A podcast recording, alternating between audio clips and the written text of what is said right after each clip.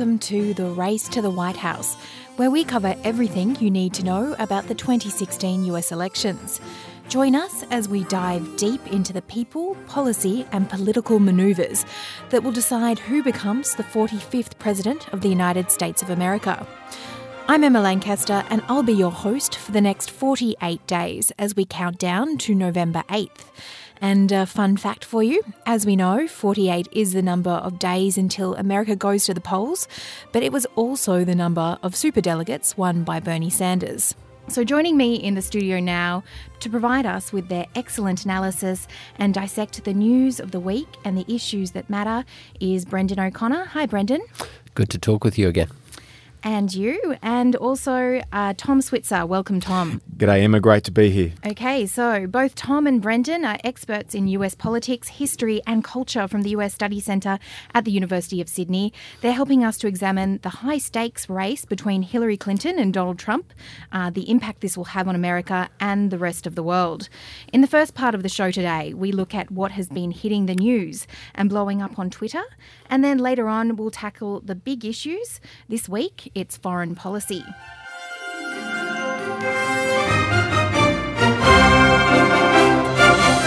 A central function of the US government is to conduct relations with almost 200 other nations in the world.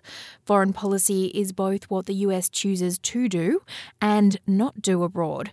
Currently, US President Obama's time in office has been characterized by some as a patient diplomacy, but more on that later. To kick us off this week, we turn to the Campaign Minute, where we dissect the news and headlines from the past week. And this week, we need to talk about Skittles. Donald Trump Jr. is said to have taken the baton from his father after he's used a Twitter post to liken Syrian refugees to poison Skittles and suggest that America should not accept any. Uh, the post reads, and I quote, If I had a bowl of Skittles and I told you just three would kill you, would you take a handful? That's our Syrian refugee problem. So I'm not sure if you guys have seen the, the post by Trump Jr. Well, you're you're more on top of Twitter than both of us, I think. But I um, I did see the bowl. Uh, what what is ridiculous about it is that these people are fleeing either ISIS or the Assad regime in Syria, two uh, groupings that the United States government and I think most people in the United States are firmly against or would have. Uh, very strong reservations about, particularly ISIS and also the Assad government, if they're aware of it. And so to be treating these people as though they are the, the terrorists that they're trying to get away from really isn't based on any factual evidence. It's a scaremongering campaign. And in a bigger picture, you might say, why is there so much chaos in that region of the world? Not all of this is caused by the United States, but the United States needs to take some responsibility for the invasion of Iraq and the aftermath of that. And think if refugees are flowing out of that area, the United States might need to. Uh, as uh, Colin Powell, you remember Tom said, if you break it, mm. uh, you own it. Uh, and so there is a, a, moral responsibility to take some of these refugees clearly. Yeah, but I mean, President Obama, who's uh, very sympathetic to their plight, has not really increased the refugee intake from the Syrian civil war. In fact, I think the intake for the United States is even lower than the Australian intake set by Tony Abbott a little bit more than a year ago. Well, there's been a pretty concerted campaign against taking these Syrian refugees uh, led by a number of people in the US Congress. So you could say ultimately this this policy stops mm. with the president, but there has been uh, a lot of pushback in the Congress mm. um, from the beginning of the when the when say the Germans were taking uh, you know a very admirable mm. number of hmm. people from Syria. The Race for the White House, a US election podcast for the non-American. The presidential debate, it's only six days to go until we have the first of the three presidential debates. Uh, the first one is going to be held in US time, Monday, the 26th of September. So we'll be seeing it on the Tuesday. Uh, Trump and Clinton, obviously, only a few days of prep left, and they'll be speaking at Hofstra University in Long Island, New York. Uh, it's just 21 miles away from the scene of the weekend bombing attacks by Ahmad Khan Rahami.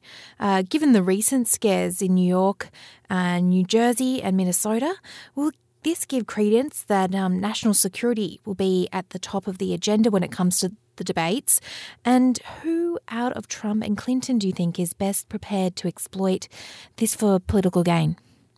I think this is an issue both of them were in some ways relish talking about. I mean, people criticize these debates as not really debates because there's not enough backwards and forth. They're really just two sort of sets of speeches uh, or interviews with the, the uh, moderator the the role of the moderator is going to be fascinating in this debate. How much they push back against Trump. Trump will have a blunt message that he will do a better job. That there will be no one who'll take uh, American takes American security more seriously than him, and he's going to wipe ISIS off the map pretty easily in a kind of superhero, cartoonish way. If Hillary Clinton can make the point that taking out ISIS permanently is uh, a 20 year project. It requires possibly some occupation of the Middle East at this point in time. Then Trump, I think, faces a problem because his solution isn't really uh, able to be achieved in the way that he suggests it will be. Uh, she's got a, probably enough detail to suggest how many people we're talking about, how difficult, say, it was for the Iraqi army of 110,000 to fight against, you know, 15,000 ISIS members a year or so back and get defeated that Trump could then, uh, once detail becomes the kind of issue as it say did on healthcare reform, what he was going to do to get rid of Obamacare, and he just kept saying, "I'll get rid of the boundaries across state lines. I'll get rid of the boundaries across state lines like a robot." Uh, then Trump uh, will be in dangerous territory. Yeah, I think at first glance, uh, Hillary Clinton is in a pretty good position here. She has more experience with debates. She has more policy substance than Donald Trump she's less likely going to resort to name calling and imputing motives. So, at first glance, you would think that she would do very well. But look, one thing we've learned about Donald Trump in the course of the last six to 12 months is that he's highly volatile and unpredictable. She's never experienced someone like him in a debate format. I think, for what it's worth, if he plays his cards right, he could actually use the national security issue to his advantage. He can say, that these mindless military interventions in the Middle East that Hillary Clinton has strongly supported makes a bad situation worse. We are reaffirming that potent Sunni narrative in Syria and Iraq and elsewhere in the Arab world that the West, and the United States in particular, is in cahoots with these sectarian Shia regimes in Baghdad and in Damascus and further alienating Sunni Arabs pushing them towards terror. That is a sophisticated, sound argument. The question is, is Donald Trump capable of making it? But he's given the indication that he thinks in those terms, but he just hasn't spelt it out. And I think it'd be a case of him attacking her from the left. But I think with a war weary public, uh, they're suffering from foreign policy fatigue, that message would resonate. But how does that fit with his argument that he's going to wipe yeah, ISIS good out? Point. I mean, how does it fit with this argument that he is going to wipe them off the map? He's inconsistent, isn't he? To put it mildly. Yeah. No, that's a fair point you know, obviously Clinton will be banking on her experience as previous Secretary of State.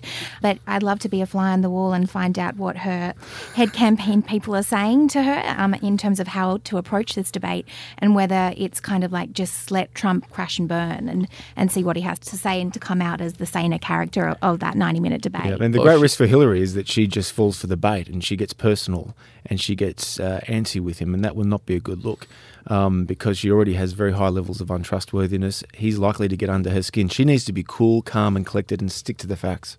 She does face challenges, though, on foreign policy. It's both her strength and potentially a, a big weakness because she was a reasonably enthusiastic supporter of the 2003 Iraq War. She was a strong supporter of getting rid of Colonel Gaddafi. We came, in, we saw, he died in Libya. Um, she, you know, she's she's got to own some of that. So uh, mm. a good moderator would say to her, "Look, you have a pattern of believing in military intervention as the last resort, but as something that shouldn't be off the table."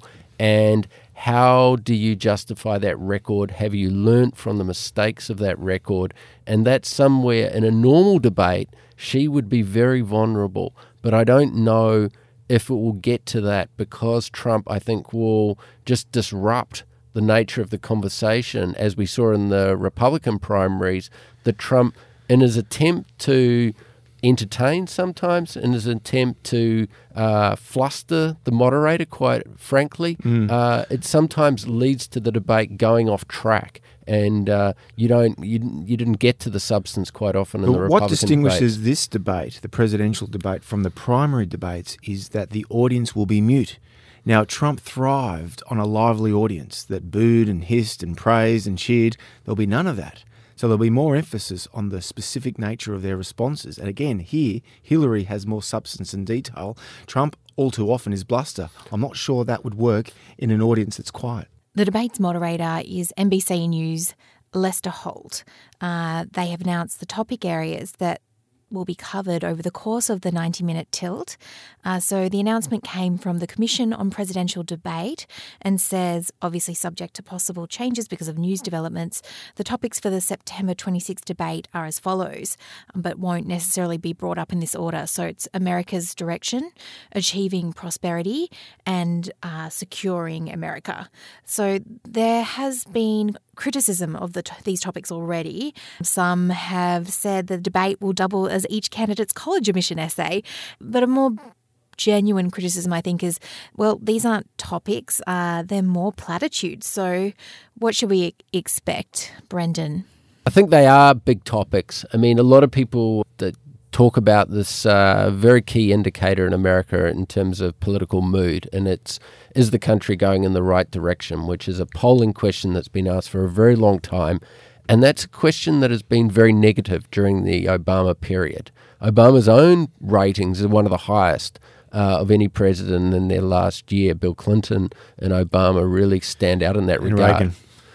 Reagan, uh, higher than Reagan, hmm. both of them. So, but the direction of the country has been very negative, and Hillary Clinton's got to hope that this message about this very, you know, relatively impressive increase in household income uh, that's occurred over the last year, that some of that to, that's getting into the news cycle, uh, that a degree of pessimism that's really characterize this debate can in some ways be moderated because that's Trump's biggest hope the sense that the country is just sliding in the wrong direction. Mm. A lot of people feel it in their hip pocket. And if he can just uh, you know, could it come across, I think, as uh, reasonably well informed in this debate, there's a lot of people who are going to vote for change. Yeah, politics is all too often about perception. And although it's true, uh, there are a lot of positive economic indicators that we've witnessed in the last few weeks. The widespread perception in Middle America is that uh, folks are in a foul mood. Um, these trends precede uh, the uh, presidency of Barack Obama. They go back to the midpoint of the Bush era. And all too often, we hear about 65, 70% of the American people thinking their country is heading in the wrong direction that it is in serious long term decline. Uh, trust in institutions is at an all time low.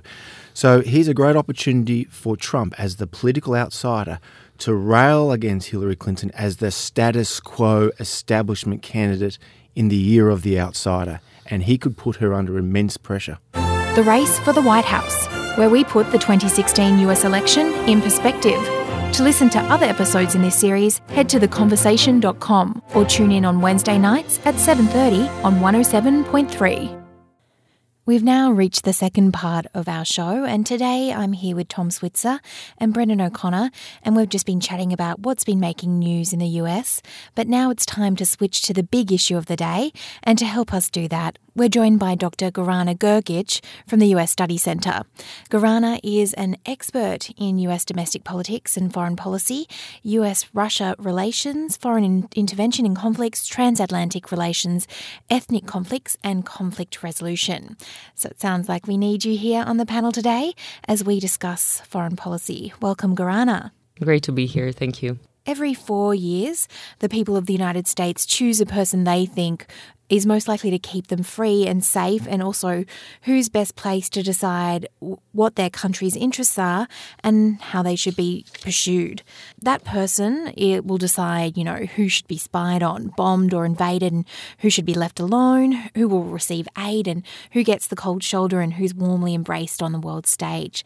So, you know, for nearly eight years now, President Obama has been putting his stamp on US foreign policy, both by what he's done and by what he's chosen not to do. And uh, his legacy includes achievements like the International Climate Agreement in Paris. Um, it also includes festering problems like the Syrian civil war, and that's been going on for around six years now. And of course, the the pivot to Asia. So, who in your mind, out of Clinton and Trump, is the better placed candidate to foster and forge relationships with the rest of the world? Gorana, what do you think? Well, I would take a step back and uh, maybe pro- provide a bit of context as to what sort of world the 45th President of the United States will inherit on January 20th, 2017. So I think that the challenges ahead of the next president certainly include what you've just mentioned, but uh, also these kind of broader um, phenomena or processes. So, f- uh, first of all, responding to the ongoing d- diffusion of global power and, and dealing with illiberal regimes that continue to be really alluring models uh, and that have issues with cooperating with the United States um, in Europe and in Asia. Um, addressing the ongoing conflicts that are destabilizing regions, dealing with extremism and terror threat, um, responding to the overwhelming anti Washington consensus sentiment, most visible in the opposition to further trade liberalization, for instance, uh, dealing with uh, issues like the climate change and, and um, what we've seen just in the past day or so greatest displacement of people since World War II uh, with the ongoing uh, summit, UN summit on refugees. So, opposition to free trade has become one of Trump's defining policy ideas. He's part of this growing backlash to free trade. Um, Senator Bernie Sanders spoke out against free trade deals, and it's pushed Hillary Clinton on the issue as well. And under pressure, um, she now opposes the Trans Pacific Partnership Agreement, the TPP. Uh, so Trump, uh, he has been very distinctive on this issue. He said, if I don't get a change, I would pull out of the North American Free Trade Agreement in a split second. And he, of course, opposes the TPP. He's promised to close the US trade deficit by levying high tariffs on foreign goods. And at one point, he said he'd impose a 45% tariff on Chinese goods. So is Trump further left than Clinton when it comes to trade? Well, Trump is certainly not a conservative when it comes to trade, and he's certainly not representing um, the GOP when it comes to um, trade liber- liberalization and the trends that have been there basically mm. since the end of the Second World War. What I would say is maybe to put this into a context, we've just seen the release of uh, some of the best economic growth figures in decades in the United States last week with the Census Bureau's uh, statistics. Also, the poverty rate has dropped. But if you kind of scratch beneath the surface and look at the nature of these figures, you will see a tale of two Americas Americas, mm-hmm. essentially in America that has been uh, growing uh, and recovering from the GFC, and that has been an urban America. And this is where most of the Democratic voters are.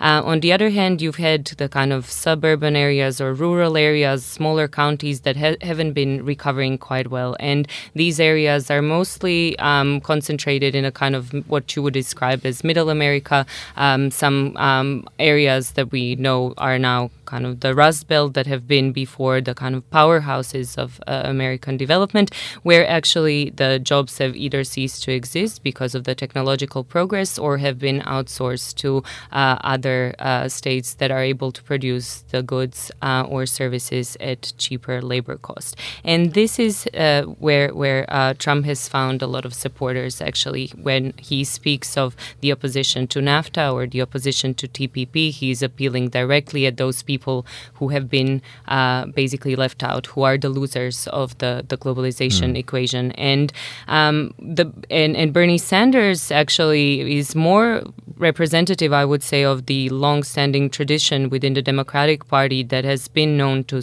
to protect labor interests, um, amongst others, um, who are usually opposed to, to free trade. And um, I would say that the kind of rhetoric coming from the Sanders campaign is not uncharacteristic of the Democratic Party. If anything, you should go back to the 2007, 2008, the kind of uh, the lead up to the 2008 elections when both Hillary Clinton and Barack Obama, uh, as candidates, have called for the revi- revision of the North uh, American Free Trade Agreement. So uh, this is certainly something uh, where you know we have it on record that Democrats, um, who are more of the kind of establishment sort, have been. Uh, uh, for the kind of uh, revision of free trade and for maybe uh, revisiting some of the, I would say, protectionist policies at least, or um, trying to to offset the the negatives of free trade. So uh, where we see Hillary Clinton at the moment is basically pivoting towards the Sanders um, campaign and stance, seeing that uh, there is a, a large uh, swath of the Democratic voters who feel uh, the same. But um, certainly Trump has managed to play well into into that message and really appeal to the uh, white working class males, especially uh, who have been uh, left aside with with the free trade deals. I might I might push back against a couple of things that have been said. I mean, I think Tom makes a, a good point for you know why people have thought you know Russia has felt very nervous about the expansion of NATO. But one of the really interesting things of the fall of Paul Manafort, who was Trump's sort of inside. Uh, uh, Washington advisor, uh, someone with a lot of experience, was Manafort had worked in the Ukraine for the pro Russian forces, manipulating politics there, engaging in a way that I think describing uh, the pro Russian government as democratic might, might not quite, I think, be entirely fair. That if it was elected democratically, the Yanukovych government. Yeah, with a fairly manipulated, I think, kind of environment from you know certain. Yeah, as opposed to a Western back coup in the streets where you had American diplomats actually handing out pastries to the protesters. Imagine mm. how this looks from Moscow's perspective, Brendon. How would mm. the Americans feel if the Russians were helping bring down democratically elected pro-American governments in the Western Hemisphere? I don't. I don't think it's a case of wanting to defend either side. I think it's just a case of saying if you've got these governments, particularly in places maybe like Estonia, sort of Belarusia, uh, who are wanting to, majorities wanting to get into NATO, there has to be, I think, at least some sense that maybe. Okay, the, so did Cuba have a right? Did there's Cuba have a right to be part of the Soviet Union in the 1960s? Does Taiwan have a right to be independent? I mean, I, I think so. I well, mean, that's a very foolish way of looking at the world. I mean, great powers are not going to cop it.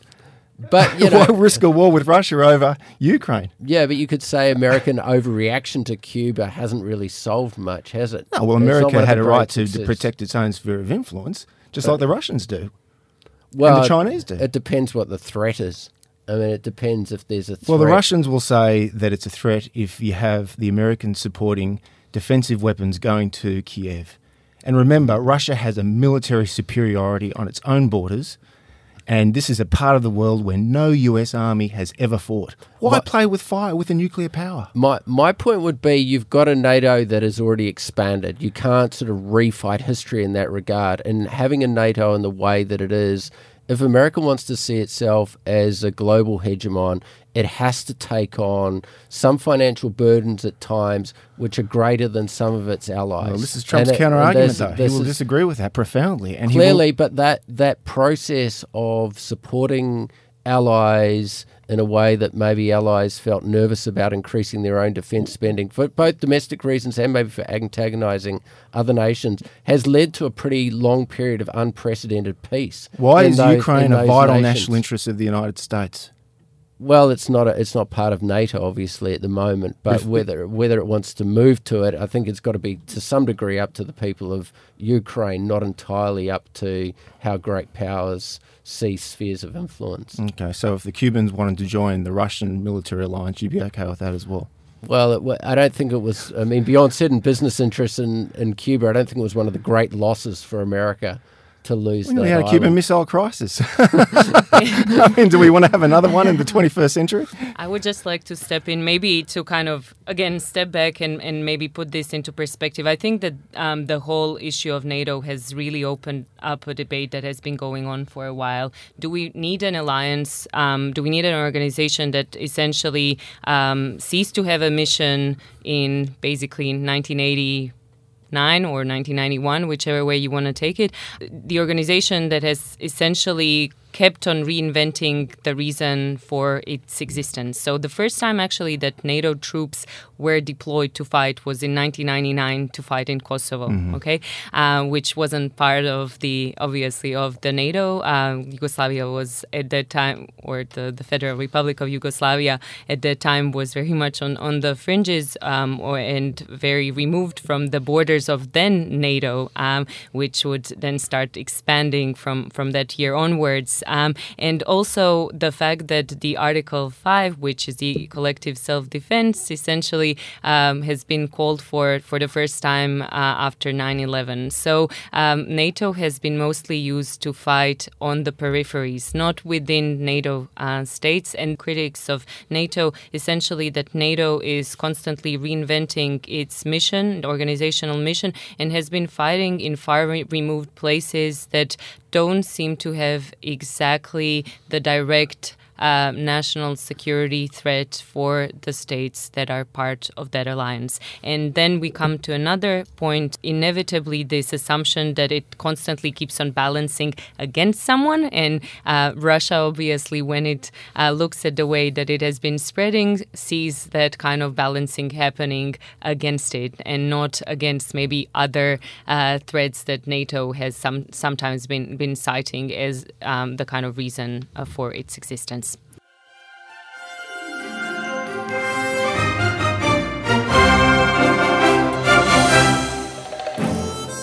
We are nearing the end of the show, and it's time for a gut call.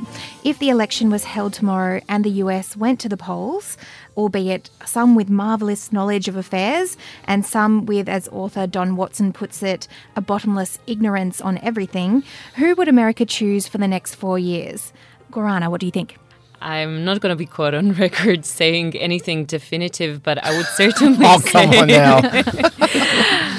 I, I have made a promise to myself that I just want to have as, as few of the, the kind of on record uh, who will win and that comes back firing uh, at me. I know that, you know, just last year, this time, we've been saying there's no way Trump uh, has uh, is going to become the GOP no- nominee, and that has happened. So I just don't want to be called next year, you know, the same time. And there we are analyzing President Trump's first nine or so months in the office. Well, I know Brendon and Tom aren't shy about going on the record, so Look, I think demography, electoral arithmetic, uh, Trump's erratic behaviour, they all point to a Hillary Clinton victory. But this is a very volatile election season. And one thing is clear there's a lot of momentum, enthusiasm for Trump. And he's tapping into a sense of anxiety among folks, a lot of folks who don't usually vote, which is a huge advantage in a country with voluntary voting.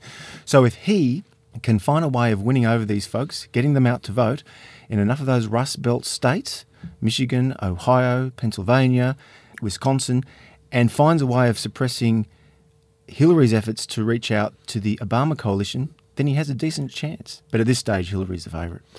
I'll go in the opposite direction to Gorana. Um, I look into the crystal ball and say we'll be staying up late on election night. Uh, people will be nervously watching the state of Florida. Uh, there won't be hanging chads, but Trump will be inferring that the computer voting system isn't uh, free of corruption. Um, how the Democrats would take a very narrow victory uh, by Trump or a disputed victory, I think would be quite would be quite different to the Gore Bush election, where in many ways Al Gore played, uh, I think, uh, a very quiet hand and just sort of went quietly into the night. Uh, the sense of dislike on both sides is dramatic. So a close, a very close, and maybe even a disputed election like we had in 2000, I think would be uh, a potentially very traumatic thing for the United States. So what the polls are telling us about November 8th today, Hillary's chance of winning 56.2%, Donald Trump 43.8%. Um, that's a swing of 12.6% from last week. I don't know how much foreign policy plays into a candidate succeeding or or losing. Does do people care? We'll find out in the debates. I mean, if Trump or Clinton make a big gaffe, then that could be telling. All right, well, that brings us to the close of our second episode of The Race to the White House. If you'd like to hear more from us, head to The Conversation's website, theconversation.com. You can also search for us in your favourite podcast app. This podcast is made by 2SER 107.3 FM with the support of the United States Study Centre at the University of Sydney and The Conversation. Thanks to Tom Switzer, Brendon O'Connor, and Gorana Grgic for helping us make sense of it all. Uh, we'll see you back here next week, counting down the race to the White House.